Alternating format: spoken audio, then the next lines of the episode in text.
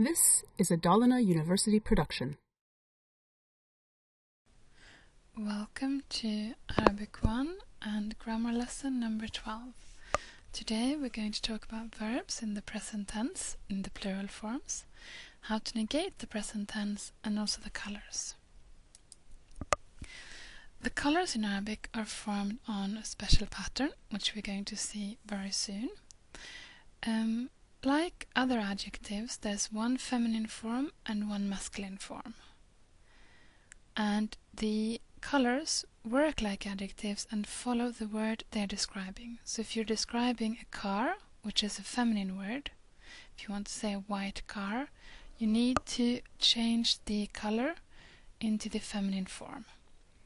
And if you're talking about a house, a blue house, since house is a masculine word, we need to make sure that the color is in its masculine form as well.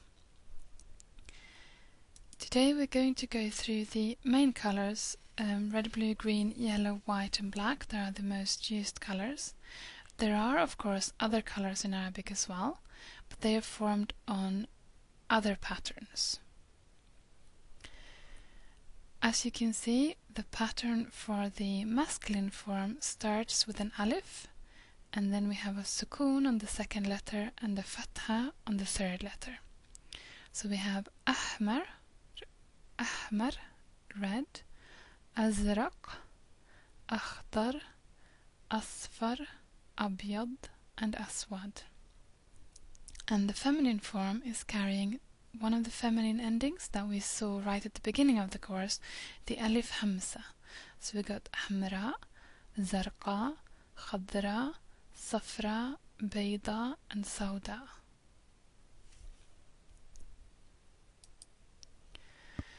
Um, when we talked about the imperfect form last week, we said that even the imperfect is built on the third person masculine past tense or perfect tense form of the verb. So if we want to say I am writing or I write, we still need to first look at kataba, he wrote in the past tense, and then we add um, a prefix, an extra letter in front of the verb to show that it's I who am doing this and I'm doing it now or in the present tense. Ana aktubu. And the same thing for the plural forms.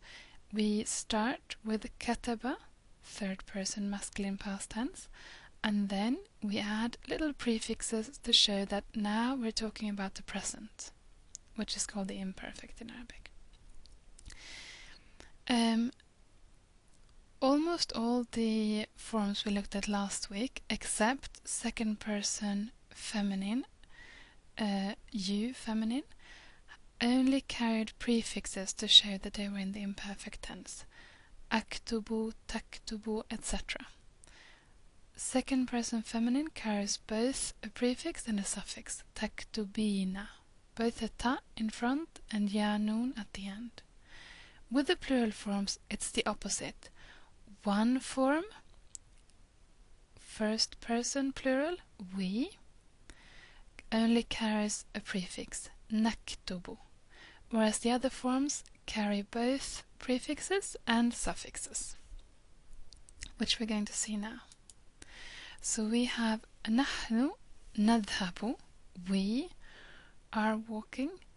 أنتم تذهبون so you can see there's both a prefix and a suffix the waw noun at the end.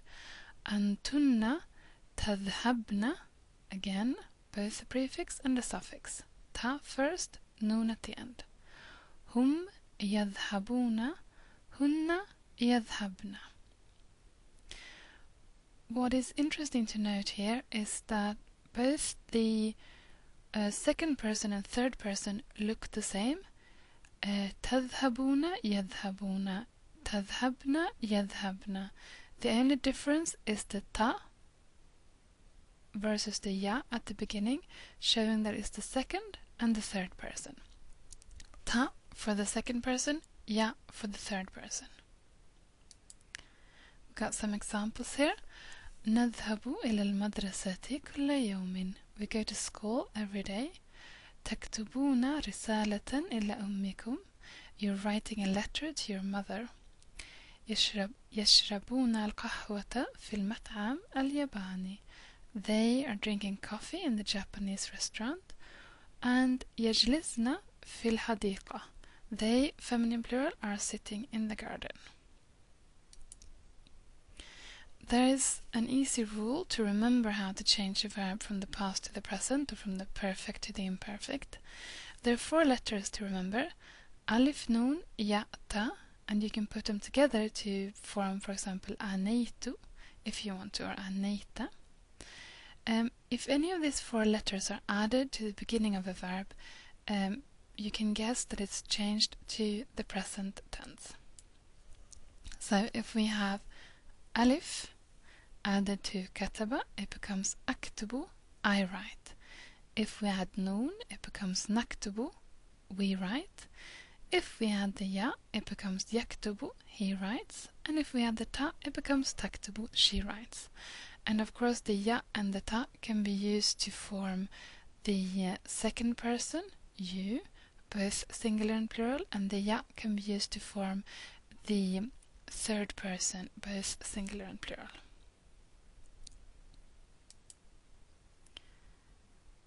Now, we just said that to form the first person um, singular present tense, I am writing, I am singing, I am dancing, we said to add an alif. Okay? But there is a small problem.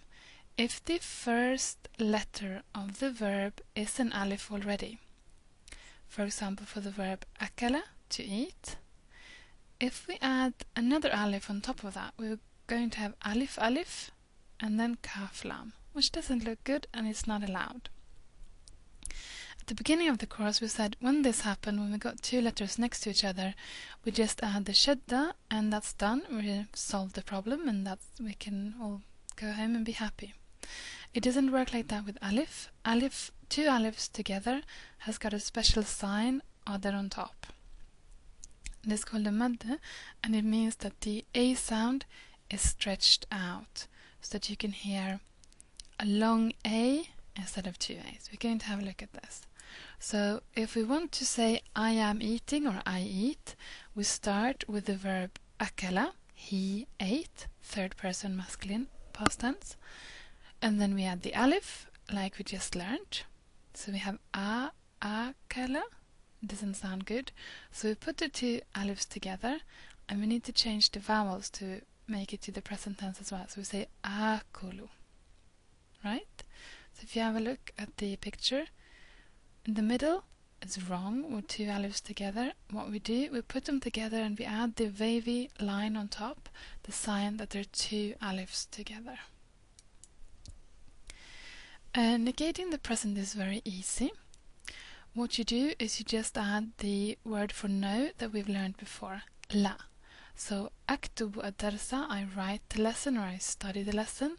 لا أكتب الدرس I don't write or I don't study the lesson. Um, تدرس الطالبة the student feminine studies. لا تدرس الطالبة the student, the feminine student doesn't study. And as you can see, nothing happens to the verb. It stays just like it is. نذهب إلى السوق we go to the market. لا نذهب إلى السوق we don't go to the market. يجلس الطفل the child is sitting. لا يجلس الطفل the child doesn't sit or isn't sitting down.